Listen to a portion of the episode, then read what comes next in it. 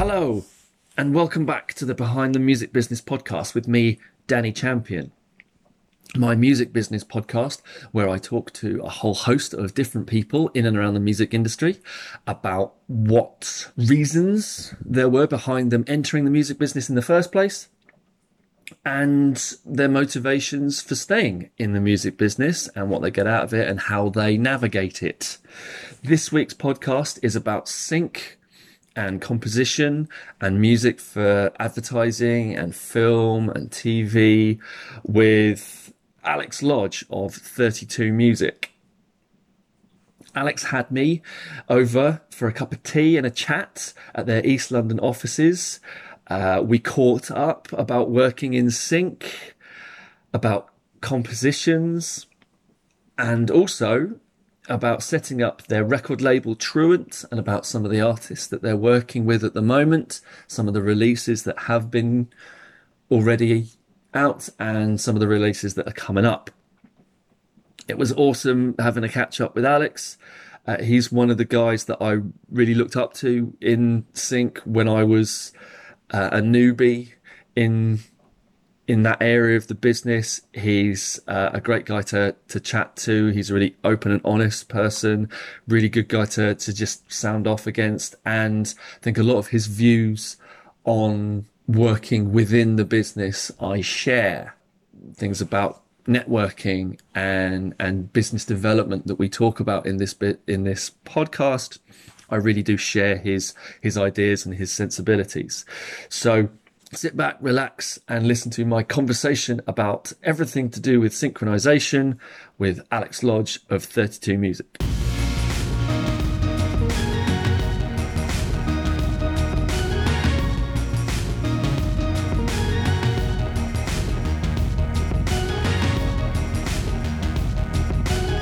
You've always come across as very, very passionate about music. A lot of people who end up working in the music industry do not end up working here because they're not passionate about it. So, what No, is your relationship with music from from an early early age?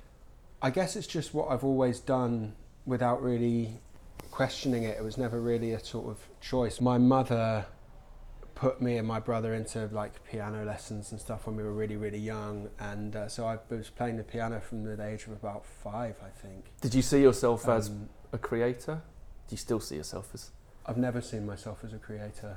No, I don't think I have a. Um, a lot of musicians have a particular focus, so they will put that particular label on themselves. Like Mhm. I'm a creator, I'm a composer, I'm a performer. I don't think I've ever really had that. I was just, I just loved music. I was never really good enough to be a professional performer. Mhm. I wouldn't. I was never interested in composition for but some you reason. did music education. Yeah, I mean, I was. I, at I always did um, masters levels and stuff like that. Yeah, I did my undergraduate degree at uh, Edinburgh Yeah. University, and um, I stopped performing as quickly as I possibly could. Then, like by the end of your second year, you had to give a concert, and I was still playing piano as my first study, and I just I hated it. Like I didn't hate it, but I was I wasn't a good performer, um, and I got really really nervous. Right. Uh, so I remember like doing that performance and going downstairs and lying down on this sofa in the basement of the concert hall and just thinking I'm never going to do that again. and, and then. But I mean, you're doing a, a de- music degree, Mm. and at the end of the second year, you've kind of decided that music performance or composition isn't the way to go. Conversation I was never interested in. Right, I, I never even from a pretended to do performance perspective. Yeah, no, I was like, did you kind of still think, I still need to be around this? Oh, it wasn't a decision of way? is this the right direction for me to go, and it was just I'm never going to perform live again. Okay. Um, And you didn't? No, no, never did, never did. I actually consciously stopped playing the piano in my mid twenties Okay. and decided that to never play again. And um, after, you know, almost twenty years of playing the piano, uh, Does but on the flip side of that, in the roles that you have now, working with creators, working with composers, working in a studio environment at times, does that background in performing and playing music absolutely. actually? Oh, help? it's huge. It's um, I guess the craft of music supervision. People come to it from like from every different Yeah, angle, um, and I feel like one of my strengths is my ability to speak to composers in their own language.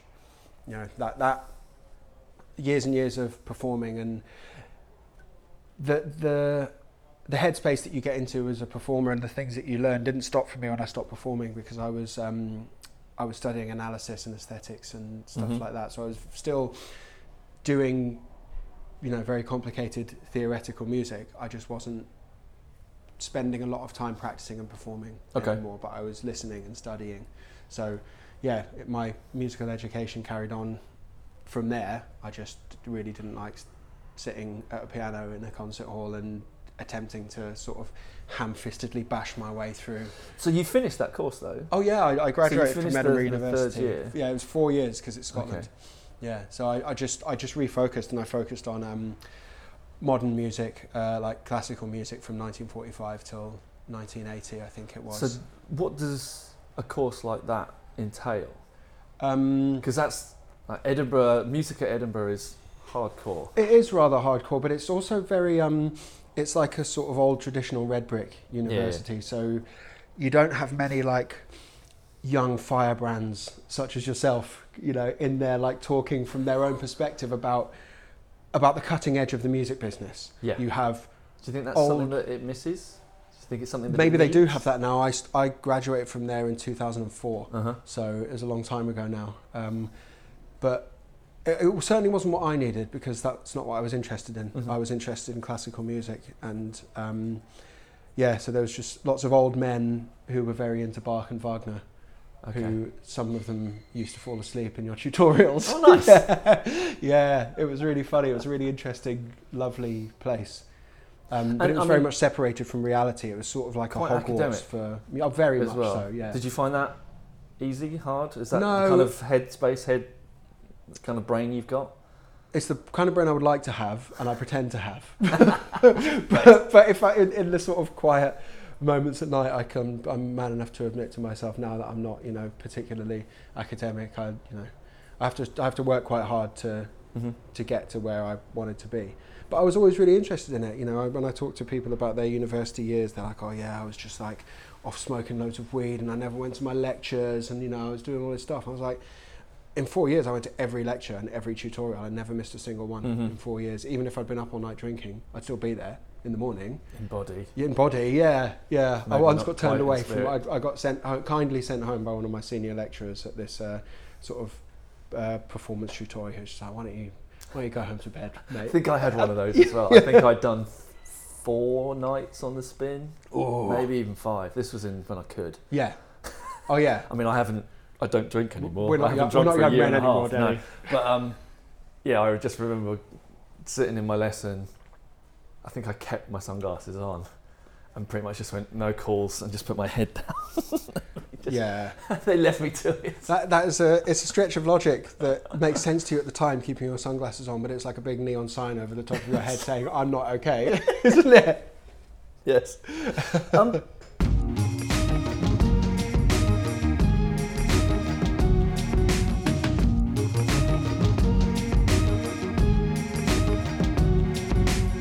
from the music industry perspective, that, that kind of that culture of going out Yeah. and drinking and socializing and things like that, do you think that still exists? Absolutely. Yeah, yeah, in a, in a slightly different way. I mean, there's, um, I guess, if you're talking about purely the music industry, which I'm not really part of, like the recorded music industry, obviously, as we all know, there's not a lot of money in it anymore. Well, not the same type of money in the same type of way anymore. Um, there's obviously, yeah, it's obviously changing. But what But I'm you're in an area of the industry that still relies heavily on networking, on contacts, on building relationships. yes, things like that. So those those tactics, those techniques that are have always been the case in, in Mhm. the music industry, very much. Oh yeah, still in oh yeah, wheelhouse. absolutely. But I've sort of taken myself, excuse me, out of that a little bit. I used Mhm. to do it a lot, and you know, I've always um, loved a party. Um, but I think now I'm, you know, I'm 38 now. Um, I'm not going to be rubbing shoulders with the young producers and the young assistant producers at advertising agencies at these parties. Like that's that's a sort of a younger man's game. I think So- my, my, my marketing and networking tactics have changed from that. I'll still, you know, I'll still go out, but it's mostly um, going out with friends from the industry or going to gigs or whatever. I don't um, like we consciously stopped going to Cannes Lions Festival Okay. two or three years ago now.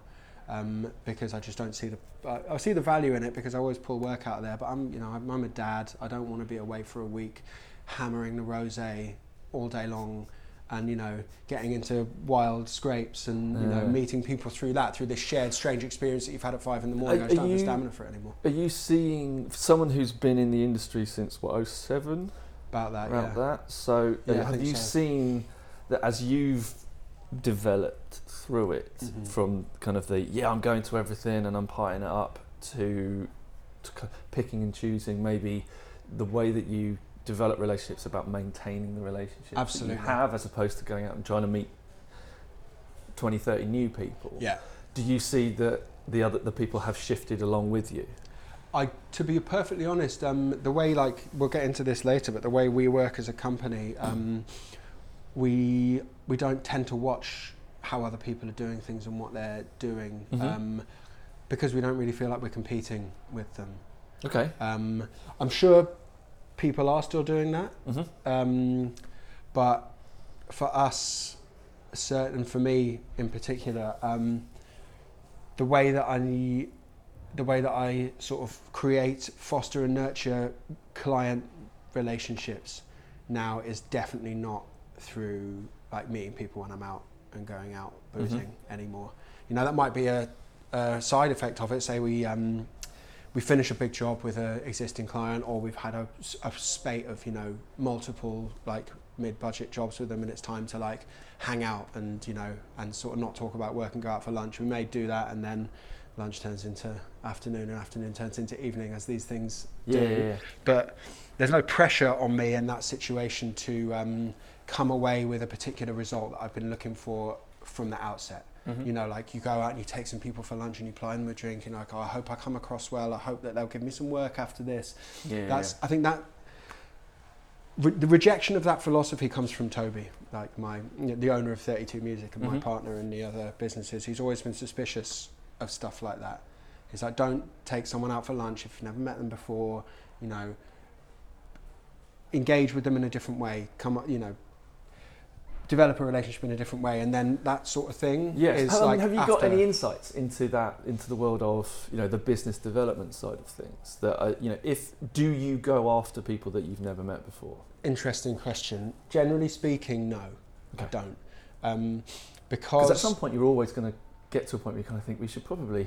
yeah, but there are other ways to do it. Okay. Um, we have always operated as like a really sort of strong, tight core as uh, in all of our businesses, like a nimble team where we can scale up and scale down Mhm. when we want to. But there are only three of us who are here all of the time, and we don't have time to be going out knocking on uh, all the doors. Nope. And since even since we started 32, the explosion of new music companies, like everything's fragmenting. I Like people are come on to leaving, you know, Mm. like leaving Adelphoi or other places like that, or you know, Wake the Town or Theodore, and they're Yep. going and forming their new businesses. So like, it's, pretty it's, it's just growing and growing and growing, and at the same time as the industry is changing and shrinking, so that the number of high budget TV jobs that are out there for everyone to share Mhm. arguably is decreasing because marketing budgets are fragmenting and people are making a lot more content and there's Mhm. you know there are less of these big TV ads that um, Yep. that sustain companies like that. So the effect of that is that the people that you're targeting have been targeted to fuck by everybody. And I speak to all you know all I, of I remember so when I was at Sound Lounge, I remember chatting to uh, head of TV at, I can't remember the agency it was, but she said that 75% of the weekly cold calls that she gets are from the music industry yeah. in some way, shape, or form. and so And you just that's so much noise it's bananas, isn't it? to get yourself through. So if you if you arm yourself with that knowledge and then you think from the perspective of the person that you're trying to contact, you have to be on your best day or you have to catch them exactly the right time to luck. cut through the noise. So for and then you have to look at what your role is and how much time you have and what you where your energy is being best Mhm. directed. And you know, I've I've been doing this for quite a long time now Yeah. we have businesses to run. I'm, you know, I'm very experienced. Um, my time is not best spent attempting to cut through noise and and just jocking the phones all the time. You Mhm. know, that's not where my energy. And I'm I'm Is not very. anybody's, in it your depends, opinion? It depends on which company you're working for, and it depends on because if you have a large company, there are other, you know, there are other music companies out there who are working in the same space as us who have a big office, Mhm. lots of staff, big overheads. They need to hit certain monthly targets to pay for everything and to and to make sure that at the end of the financial year they've got enough money to run the business for the next year. Mhm. So in that instance, yes, I guess so because it's a numbers game. And if you can employ somebody to do that, and that's their job, and they want to do it because they're hungry, and you can Mhm. pay them twenty grand a year or whatever to just hammer the phones, and they're charismatic and young, and they want to get out there and meet people. There's value in that because it will pay dividends, but you have Mhm. to do it all day, and you have to not mind doing that all day. Yeah. It destroys my soul. I can't do it because I Mhm. You sort of you're putting yourself out there as you, you can very easily take it personally when people aren't getting back to you or aren't listening to your message or you know and if it's f- certainly for me like it, it affects me badly. Like i'm like oh christ like this is What have I you know, done really wrong? soul, yeah, well yeah, or just you know really soul destroying. You know well am i doing it right? Like i don't i'm not you know i haven't got the sort of elephant skin to be like a hungry sales guy so instead of any of that we don't do any of that we don't do any cold calling we do we send a couple of you know cold emails occasionally but only if there's a link there um, but we we run off referrals Okay. entirely Okay. so, all of our business comes from you, referrals and in the nicest way possible, do you push for referral? of course So you are, it's, and it's it's a game where you kind of you have to be okay. You can't be meek about oh no, we won't ask for, for, for help from those people that we've done some great work for. You go, no If you've done if you've done great work, you really push for, hey, You don't need to push for it people? because Okay. you manage the relationship with your clients in such a way that there's a real rapport there and they respect you because you're advising them correctly, you're doing good work for them, and you're on the same level as them. So when it comes to the time for you to say, This is how we work, this is the way we get new business, Mhm. the reason I'm working with you is because Joe Bloggs at Agency X referred me to you. Mhm. That's why we're working together. You never knew, you, you know, you never received a call from us before. You were recommended by your friend to use us. Can you pass that down the line? Yeah, and yeah. everyone's always really happy to do it. mhm. And we've got some great work from that. From Cool. people going, oh yeah, I'd never thought of doing that. I've got a friend who works at this massive agency who's doing loads of ads and like needs, and told me yesterday that they need someone to clear a track, and it just didn't occur to me to. but sometimes it does though. Sometimes people do it off their own back. But Mhm. mostly, if you just give them a little nudge and say, look, man, this is how this is how it works for us. Have you got any thoughts? They'll always be completely happy to do it, and that's also it's much more effective because if someone's working on something and their mate is working at a different agency and they put a flea in their ear just saying like look man you should work with these guys. We work with them. They're great. This is what they did for us when we thought we couldn't turn it around. Well, Mhm. yada yada yada. They're always more willing to take a recommendation. And actually sometimes they'll do it because they're getting so many cold calls. If they get a decent recommendation from someone else, they're like, "Do you know what, I'm just going to use them and I'm not going to even bother trying to think about the 50 other people that have called me in the last six months. Yeah. At least that's how I see it. Anyway, that's what I see out there. Oh, yeah, There- There'll yeah, be a lot definitely. of other perspectives.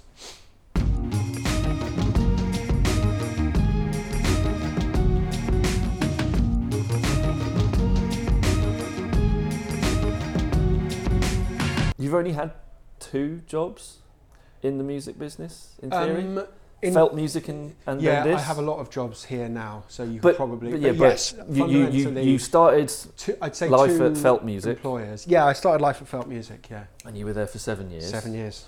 man and boy, and all that sort of stuff. And then you moved on to here. So you were pretty green when you Oh, started I off at Felt Music. Where did you Yeah, start? I was like what a were Felt in Music? island strip. I was really, really, really green. Like the greenest person, I guess, I think that has ever pitched up in the industry.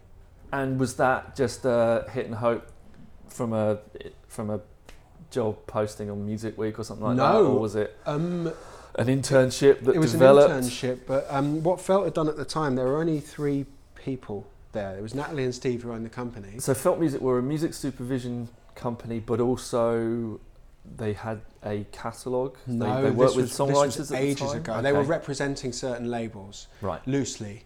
Um, but this was back in the really early days of Felt. I think they'd only been around for three or four years at the time. This was 07 Yeah. as well. so um, this was when there was also a bit like, well, unlike what you mentioned about the industry today, there wasn't as many Oh no, definitely not. kicking no, no, no, no, no. It was completely different. Yeah. There was no file transfer stuff then. We were running CDs around to agencies, but the I remember doing that, Sony ATV. yeah, but I was um, I was doing my master's degree at Goldsmiths at the time, and I was sort of writing my um, dissertation, and I didn't even have a telly. I didn't know what a music supervisor was. It hadn't ever occurred to me that that was a thing because I didn't watch telly. I didn't really watch that many films. Um, I certainly didn't watch commercials. All I was doing was reading weird books about 20th century composers. But then one day, this email came through the central like um, university. Uh, um, hub, I guess you'd call it, the ones that they used to send out emails about different classrooms being closed or whatever. And it was this felt music in Soho are looking for interns. And um, I saw it really interested me, and I clicked on their website, and it just blew my mind. I remember the, like hitting their homepage. It was like websites were slightly different then, and there was this track that played, and they had this beautiful flower um, logo on the website Yeah. and it just like blew my mind like every everything about it and I just spent hours like going through their website and listening to the music that was on there and trying to find out about them and it just yeah it it, it blew my mind that there was this whole thing that I, I, I didn't even it didn't even occur to me that existed So they were music. They were a music supervision agency. Yeah. But they also represented. represented catalogue yeah like yeah labels labels like um, Tom Lab and Touch Tones and Acid Jazz and stuff Right. like that back then so um so yeah I went for an interview with them and like you know I didn't know I didn't even know where Soho was. I'd never been I, I was living in not in uh, New Cross but I'd never been up to central London. It Mhm. just didn't occur to me to do it. I didn't have any money.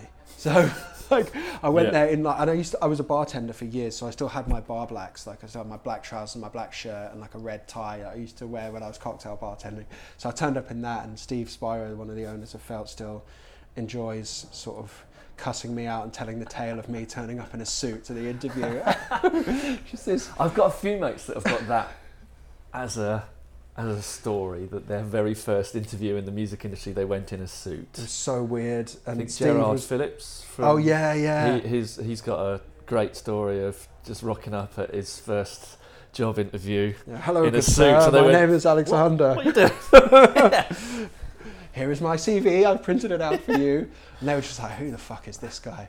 But um, I guess I came across well, and I got on well with them, even though the interview was really weird and it freaked me out. And Steve was super intense in a really, really funny way. nice. But then eventually, like they um, they sent me a few briefs to work on, um, and then they gave me an, a sort of I think it was like a four week internship or something, where I was just dogs bodying, cleaning out cupboards, Mhm. running around. Um, I think before I went there, like um, someone gave me the best advice I've ever had in my entire life, um, which was you turn up to a new job, find a way to make yourself indispensable. Yeah. So do whatever it is. Like it doesn't have to be a big thing, but look at how it's going. Look at what they're struggling with. Look at what they don't even know they're struggling with. Look at what's disorganized. Look at what's in the wrong place.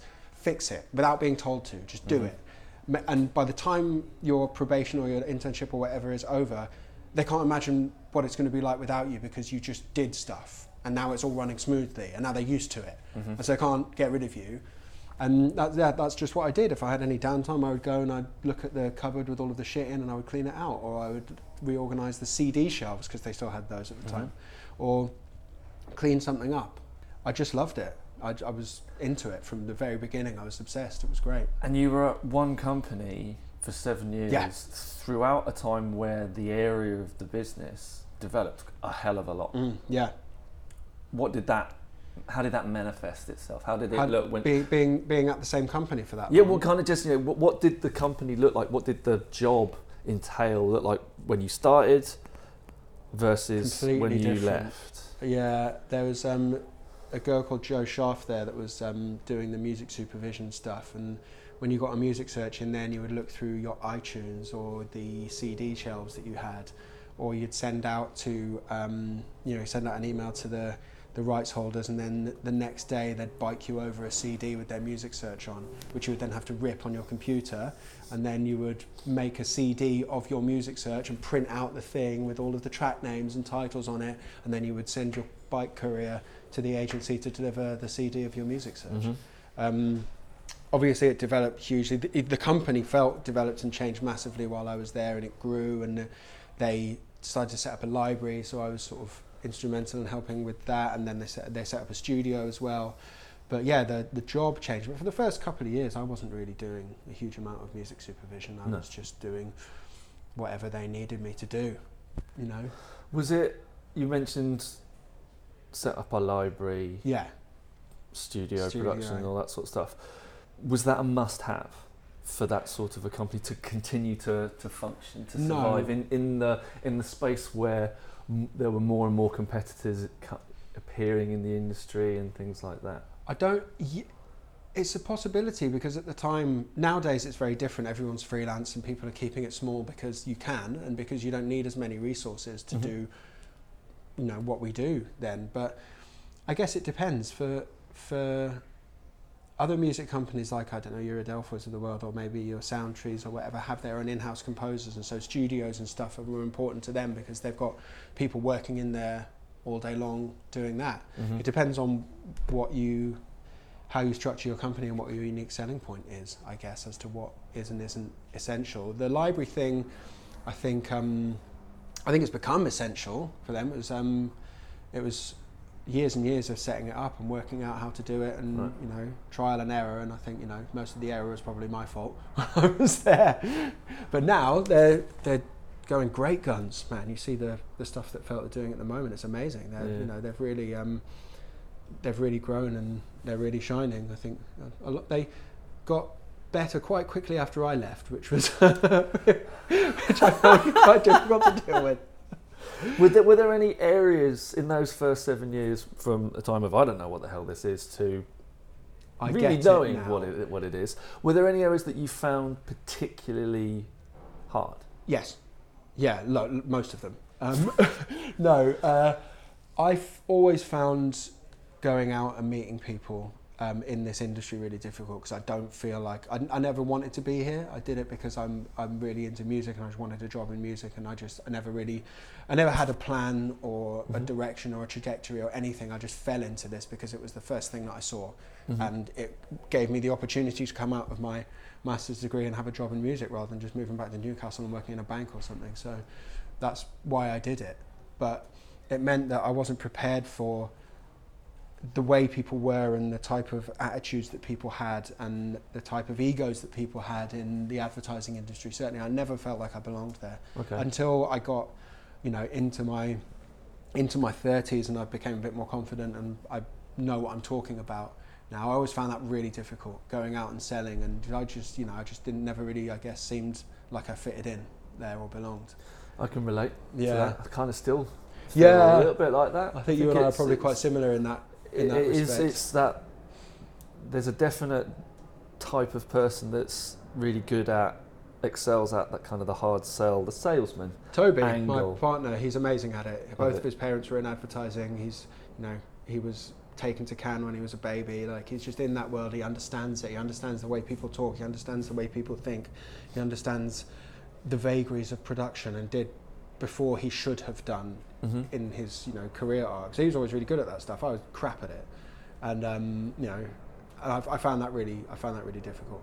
But also, um, what I found really difficult as well is changing my mentality in the way I viewed music. Like I've always been a voracious music listener, and I, that's all I ever did. You know, just listening to music, listening to music, listening to music.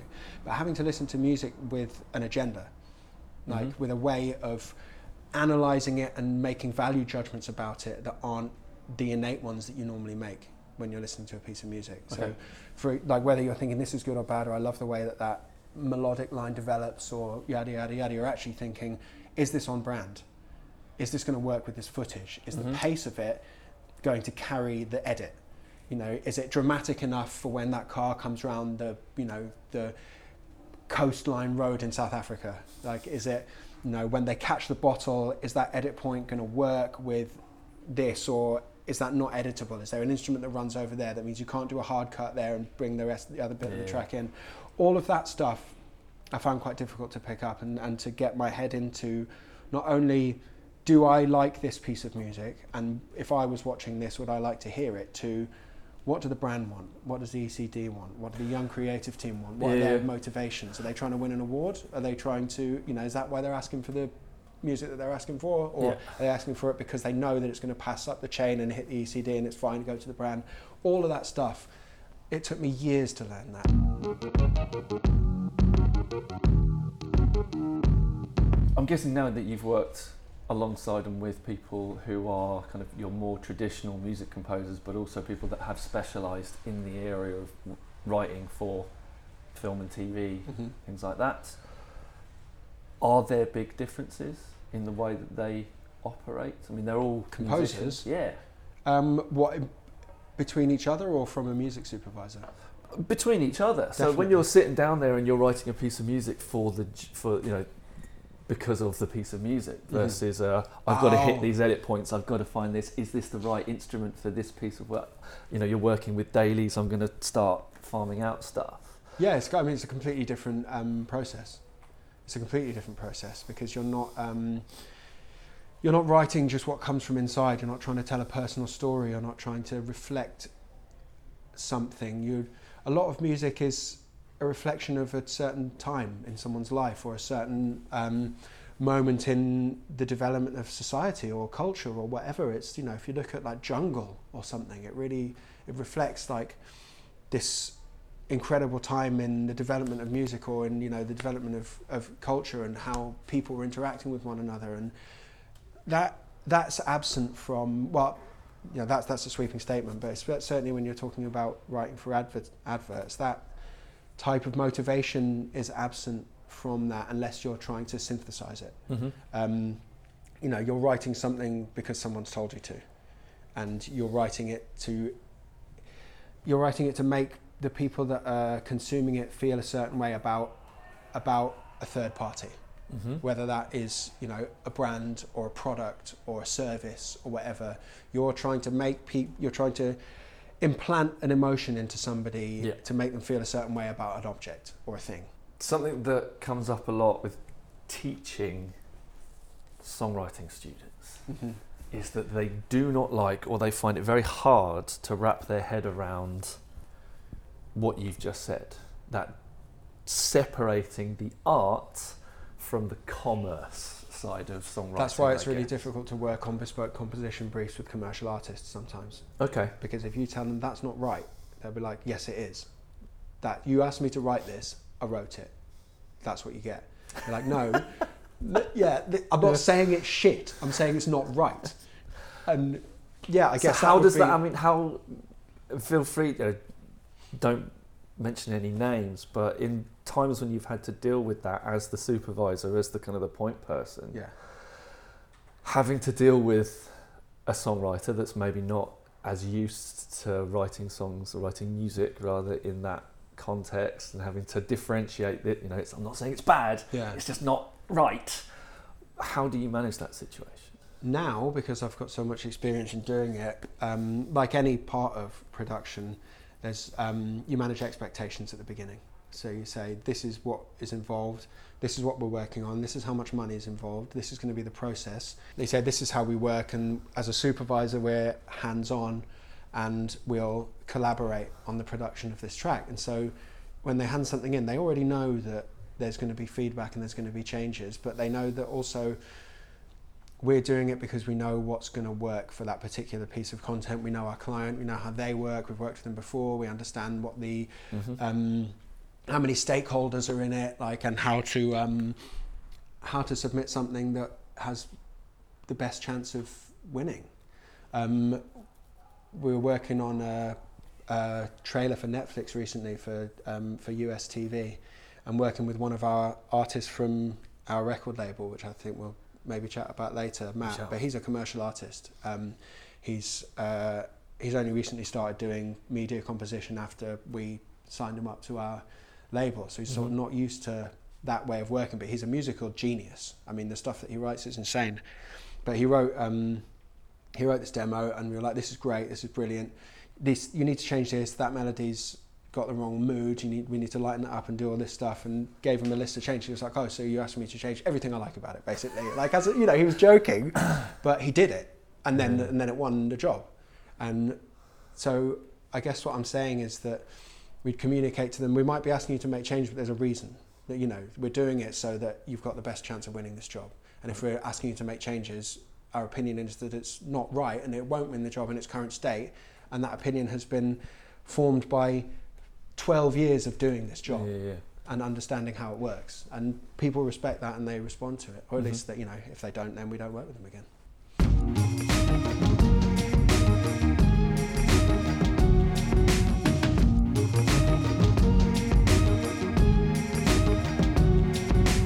What prompted the leaving, felt, and and coming and setting this up? Difficult question. Um, I've been at Felt for seven years. I was really embedded in in the company, and I love those guys so much. They're family, and they always will be. Um, so it's a very difficult decision to leave. But I felt like I'd gone as far as I could at the time, um, and I wanted to do something different. Like I wanted to have a look at maybe doing some film music supervision. Um, I just wanted a different lifestyle. I wanted to try something different. It was my first job in the industry, as you said. Yeah, like. I, I could have stayed there forever, but I would never would have experienced anything else, and Mhm. and and put myself in a situation where I was forced to learn different things. You get comfortable, and you and you get familiar with your surroundings, and you and that eventually means that you're not challenged in the same way. So. Toby had left a couple of years previously and had set up on his own and was freelancing and and um, he just said, "Look, I've got these some big contracts coming up. Like, I'll need somebody else." And so we decided.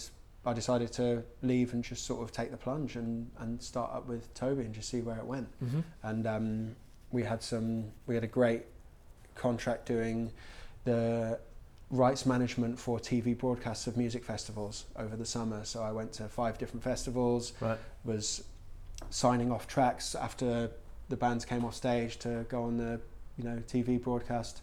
Just a really fun summer doing something completely different, learning loads of Mhm. new skills. Um, but I think I just wanted something. I just wanted something different. I wanted to learn to learn different things. I just felt the time was right for me to for me to go. Otherwise, I would have just stayed there for the rest of my life. So you've been doing this for five years. Five and a half. five and a now, half think, years. Yeah. How's and you've mentioned you've got a label now We and things have, like that. yeah. So, what prompted the addition of a record label? That was. was it always the plan? No, absolutely not. Toby and I, you know, we've been mates for years. We always talked about doing something like this together because we'd love to do it. Mm-hmm. Um, but we never had the time and we never thought that we'd want to sort of dump all of the money that it takes to set up a label on that.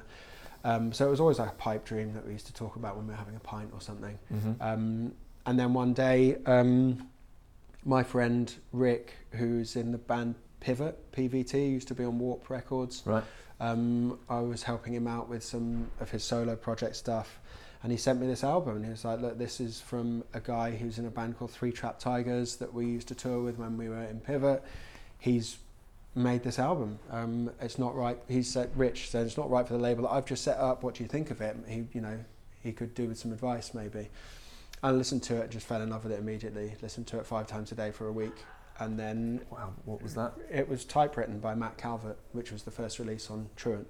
So I passed it on to Toby. He loved it, and I was like, "Look, man, we need to we need to release this. Like, it's amazing. Like, we, we I can't I can't There's a- bear the thought of somebody else releasing this album. There's a big step between, hey mate, we need to li- release this, to actually going, we're releasing this now. Well, I think what we did was got his number and rang him up to like, you know, to see what he was like and talk about the album. And I think that we were so passionate about it, and, and you know, obviously I'd listened to it so many times that Mm-hmm. he didn't really know what he wanted out of it. You know, he'd been releasing stuff for Three Trapped Tigers and doing stuff with other side projects, but this album, I don't think he'd had a particular plan for it. And then two guys who were intimately connected with the album, knew it really well, were really passionate about it, had already, you know, are already in the music industry and already doing other stuff. There's potential for other things for him to do there. I think he mm-hmm. just sort of thought, why not? Let's give it a punt. We didn't have a name for the label. We'd never Yeah. run a label before, and I think obviously we had to be honest about that. Just like, look, this isn't our world. We haven't got a label. We're going to set one up just to release this album. Let's just give it a try. And with, with no solid expectations, just we love this album so much that we want to be the ones to Yeah, give it to the world, absolutely. kind of thing. Let's see how it goes. and let's see how it goes. And how did it go? It went well. Um, it's, um, I mean, I was really like gung ho about doing this, and Toby's a real, a real savvy businessman. So he sort of sat me down and was like, "We can do this. It's going to be great, but you have to re- realize how much work's going to be involved in this and how much time you're going to have to spend. And I was like, yeah, yeah, man, don't worry, future me will deal with that. and then lo and behold, it took fuckloads of time and it was really difficult. And Mhm. it took loads more time than I'd planned for. And I had to learn all sorts of weird stuff. Um, but that no regrets. It was it was a great decision. I love Truant, our label. Um, and And what it did do, it didn't go, well, we tried that and that was hard work, so we were not going to do it again. No. It actually galvanised you and say, no, actually, I really like this. Yeah. I really like what this is. Yeah. Let's continue to do it. Let's find more acts. Yeah, well, the the second act came to us randomly as well. Um, before even we released Typewritten, I was speaking at a um, music industry conference in Glasgow at Resonate, and um, these uh, twins from Dundee got in touch with me afterwards, and like, I saw you speak at that thing. We've just finished our second album. We released the first one on 1631 Records out of Scandinavia. Um, we just finished the second one is there anyone you can hook us up with? Can you give us any advice? Like, how do we, um, you know, who can we put it in front of? This is Uh-huh. the expectations that we have above and beyond the first release. And listen to that, absolutely loved it. Toby always also loved it, so we rang them up and it's like, why don't you release it with us? And I think obviously they were looking for something with a little bit more, um, you know, a little bit more. That was a little bit more legit, maybe than us. I think maybe in erased tapes or something. But again, like we were passionate about it. We all got on really well. They decided to decided to go for it and take a punt, and that album did quite well as well. That was Kinbrae uh, Landforms, the 2nd Mhm. release. And what what are you trying to achieve? I guess with each of the releases. I mean, it's not like, all right, we need to hit certain No, figures or anything like that. No. It- what is the, the goal in each t- in each release?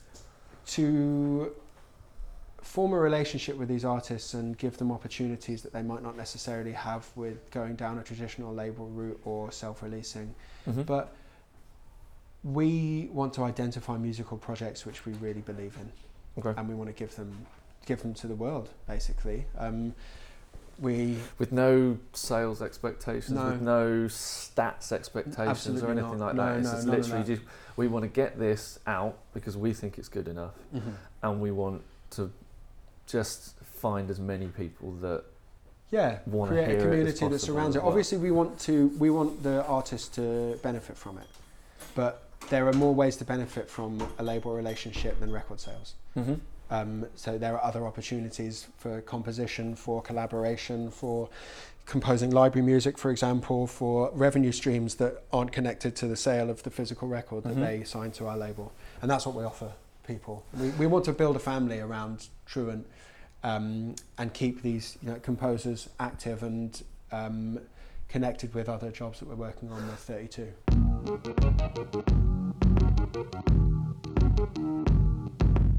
Thirty-two is kind of the the cent.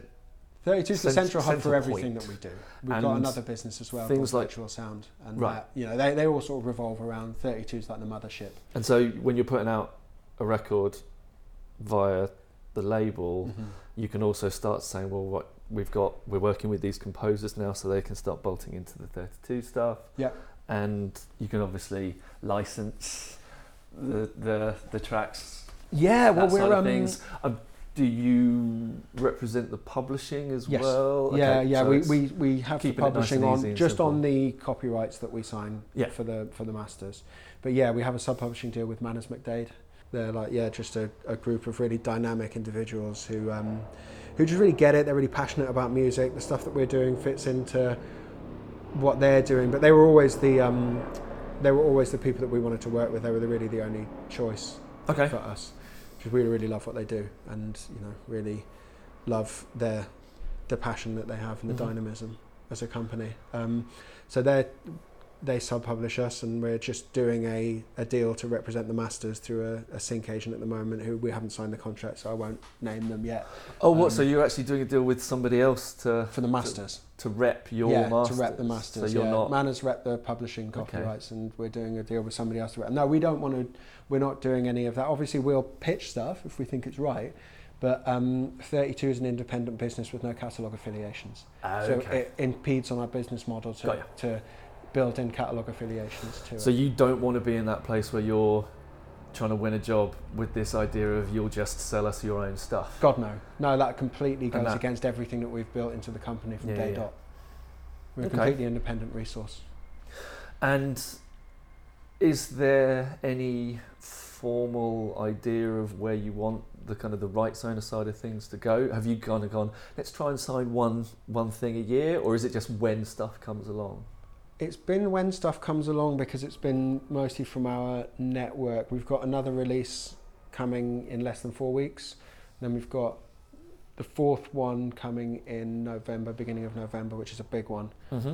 Yeah, release four is um, a side project of a guy called Jack Wyllie, who is in Portico Quartet and Sunwaves, Mm-hmm. um, and a guy called Will Ward, who's like a, a techno producer. Basically, this Okay. is their a side project of theirs, which is they describe it as deconstructed techno, but it's much more like ambient new age stuff, um, made from densely layered saxophone loops, which are affected to sound not like saxophone.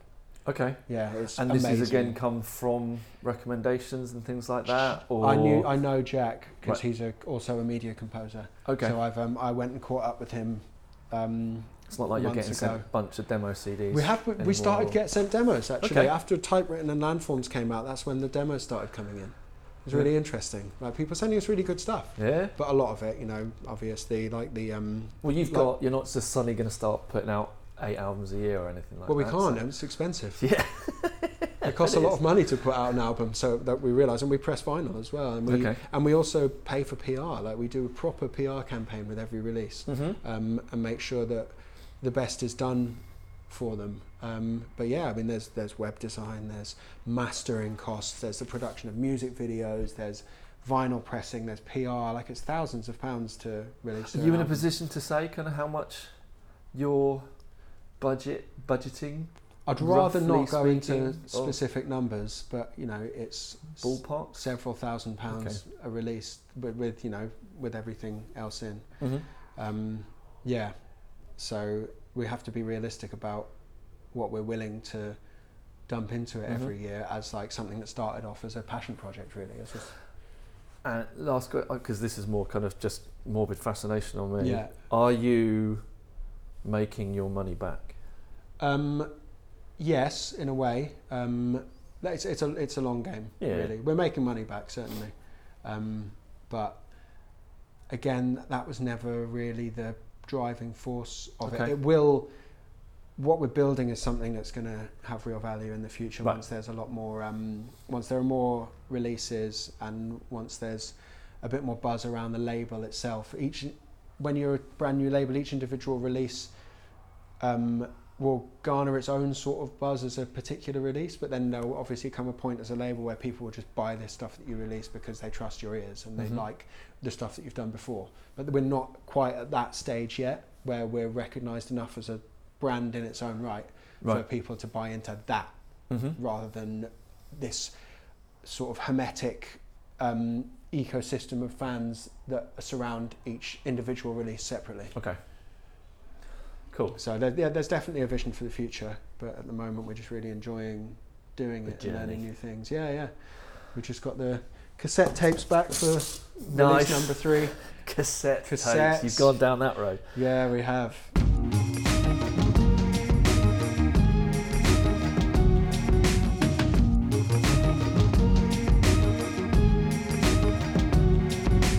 You mentioned, you know, this was something that was set up 2014, 2015, sort of- 2014. sort, sort yeah, of area. The area of the business that you inhabit has kind of exploded Definitely. a little bit. There's, as you mentioned, a lot of companies have kind of people have left those companies, started up their own companies, or Lots of companies pe- have died. you know all that sort of stuff. And then you've got lots of freelancers going on, so there's a hell of a lot more competition. So Yeah, there is. what is the what's the the climate like? What's the ecosystem like for music supervision agencies at the at the moment? It depends who you are, obviously. Um, there's still a lot of work out there, but um, there are lots and lots of people chasing after it. Um, also, the type of work has changed, so we're not just talking about commercials now. We're not talking about TV commercials, Mhm. which you can win. You know, if you're a smaller company, you can win a a handful a month and you know make a really good living because the, there's a lot of money in them whether you're charging your you know clearance fees or whether you're composing um, now there's there's a huge amount of different work out there but a lot of it is content stuff Right. and the budget's completely different for that Are you finding you're doing a hell of a lot more of that? That's Loads. the that's the core. um, Yes. Well, what happened to us was we were we were working with a lot of agencies and doing our traditional work, which was the you know music searches, licensing, Yep. uh, rights negotiation, and composition. And more and more producers that we were familiar with and worked with a lot would be would say, okay, right, you you know you've been doing this stuff for, for us for a while. Can you also take care of this? Can you also do a library search for us? Can you take care of the sound mix? Can you take care of you know all of this stuff that wasn't necessarily within that like okay. normal music supervision remit? And that's I guess a lot of that was because budgets were changing and they couldn't necessarily afford to go and sit and wave all day long and pay 350 quid an hour, whatever it was, to do their sound mix. They had loads of films to to do for a particular campaign, which were going to go on Instagram or Facebook or whatever, Mm-hmm. and they just needed somebody to take care of all of that. So that started happening more and more, and we saw, I guess, saw the writing on the wall and saw how the industry was changing and how in a couple of years' time the way that everyone was working would be completely different. So we siphoned off that that those services and formed a new business called Virtual Sound, which is, deals with audio post production Okay. consultancy for branded content production. Nice.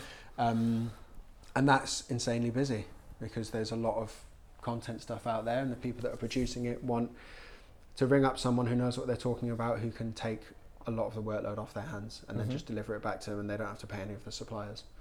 So yeah, that um, that's changed a lot, but that also upstreams to 32. So there's a lot of um, content work that still requires music composition and music licensing, but you have to be creative and realistic about the budgets there. You know, people are not going to be paying 25k for your composition No. anymore How's for that the particular type of work. You have to understand that and find a way to work around it while still retaining the value of what you do. how's the relationship with the industry going when it comes to that side of things? When there's a lot more branded stuff that's the budgets are lower because they're churning out more music, the you know all the fallout from the various changes in rules and regulations that's been going You know, how on. are our relationships with the rights holders? Yeah, with the you know the labels and publishers for. that want all their music on this stuff, and then when you turn around and say, yeah, but it's not gonna, Yeah, it's not. it's not a huge budget.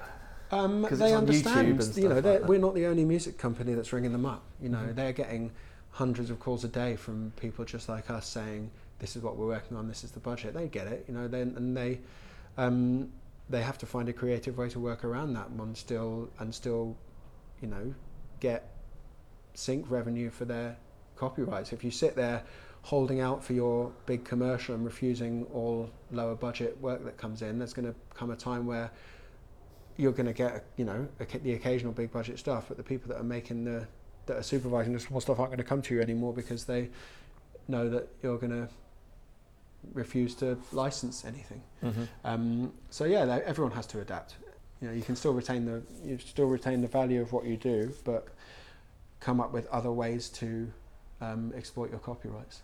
And our rights owners, you know, the, com- the commercial songwriters, the bands, the artists, the managers, getting easier to deal with year on year? Are they being more and more and more open? Obviously, there's a few holdouts that are still always going to be there, but that idea, that stigma that was once attached to music and advertising, that Oh, idea yeah, that's of gone, I think. music, is it kind Um, of completely disappeared now? I think it's yeah, predominantly, but also managers are getting more savvy as well. Like there's managers will be going into their music publishing being like, when are we going to get on Love Island? When are we going to get on Made in Chelsea? That sort of you Because they see the promo value. Exactly, stuff. yeah. Exactly, and like the most amount of Shazams come from programs like that. You know, there's touring obviously, but they're Mhm. not making lots of money on record sales. So they, people who are going into this industry and wanting to make money as an artist, they have to be realistic about where that money's going to come from, Mhm. and sync revenues are a part of that. So I think the the the dirty word around advertising is sort of it's changed now, definitely. People are much more um, open to that being a part of their revenue.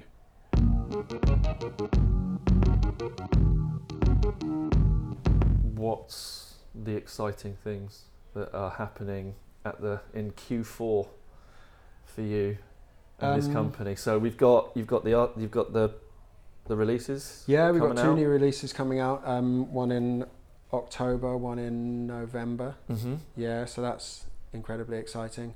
Um, virtual sound is going from strength to strength. We've uh, we've done some really big work recently. Been working with Netflix, with Gucci, with Pandora, with Huawei, with you know all sorts of big brands, um, and so we see a lot of exciting growth there.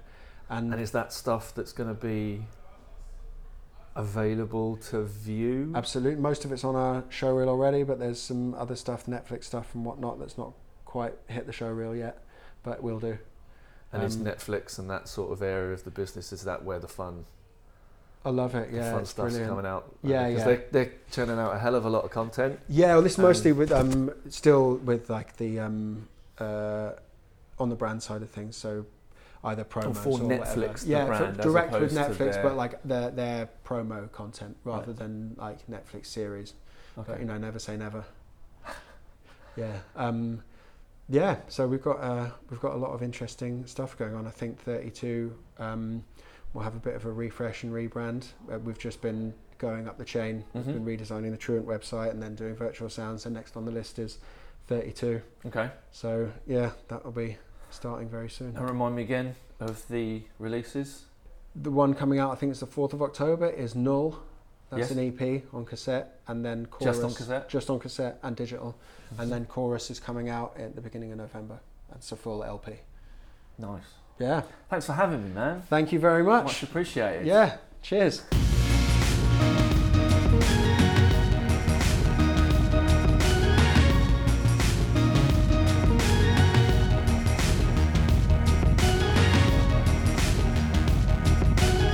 Massive thank you to Alex for having me over uh, for a chat.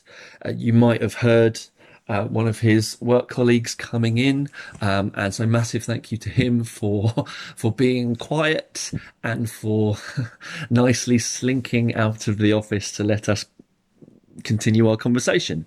Uh, if you're interested in what 32 Music are doing, uh, check out their website, 32.tv. Find them on Twitter at 32 Music. That's the word 32, not numbers. Uh, you can find them on LinkedIn, 30 2 music, and also on Facebook, 32 Music. Uh, if you're interested in the stuff that they're doing with Truant Recordings, check out truantrecordings.com. Typewritten by Matt Calvert and Landforms by Kinbrae are both available now on Spotify. And Mythologies by Null is not out yet, but will be out on Friday, on the 4th of October. So make sure that you check that out on Spotify as of Friday. If you are interested in pre ordering it, though, you can go to the Truant Recordings website and pre order the cassette now.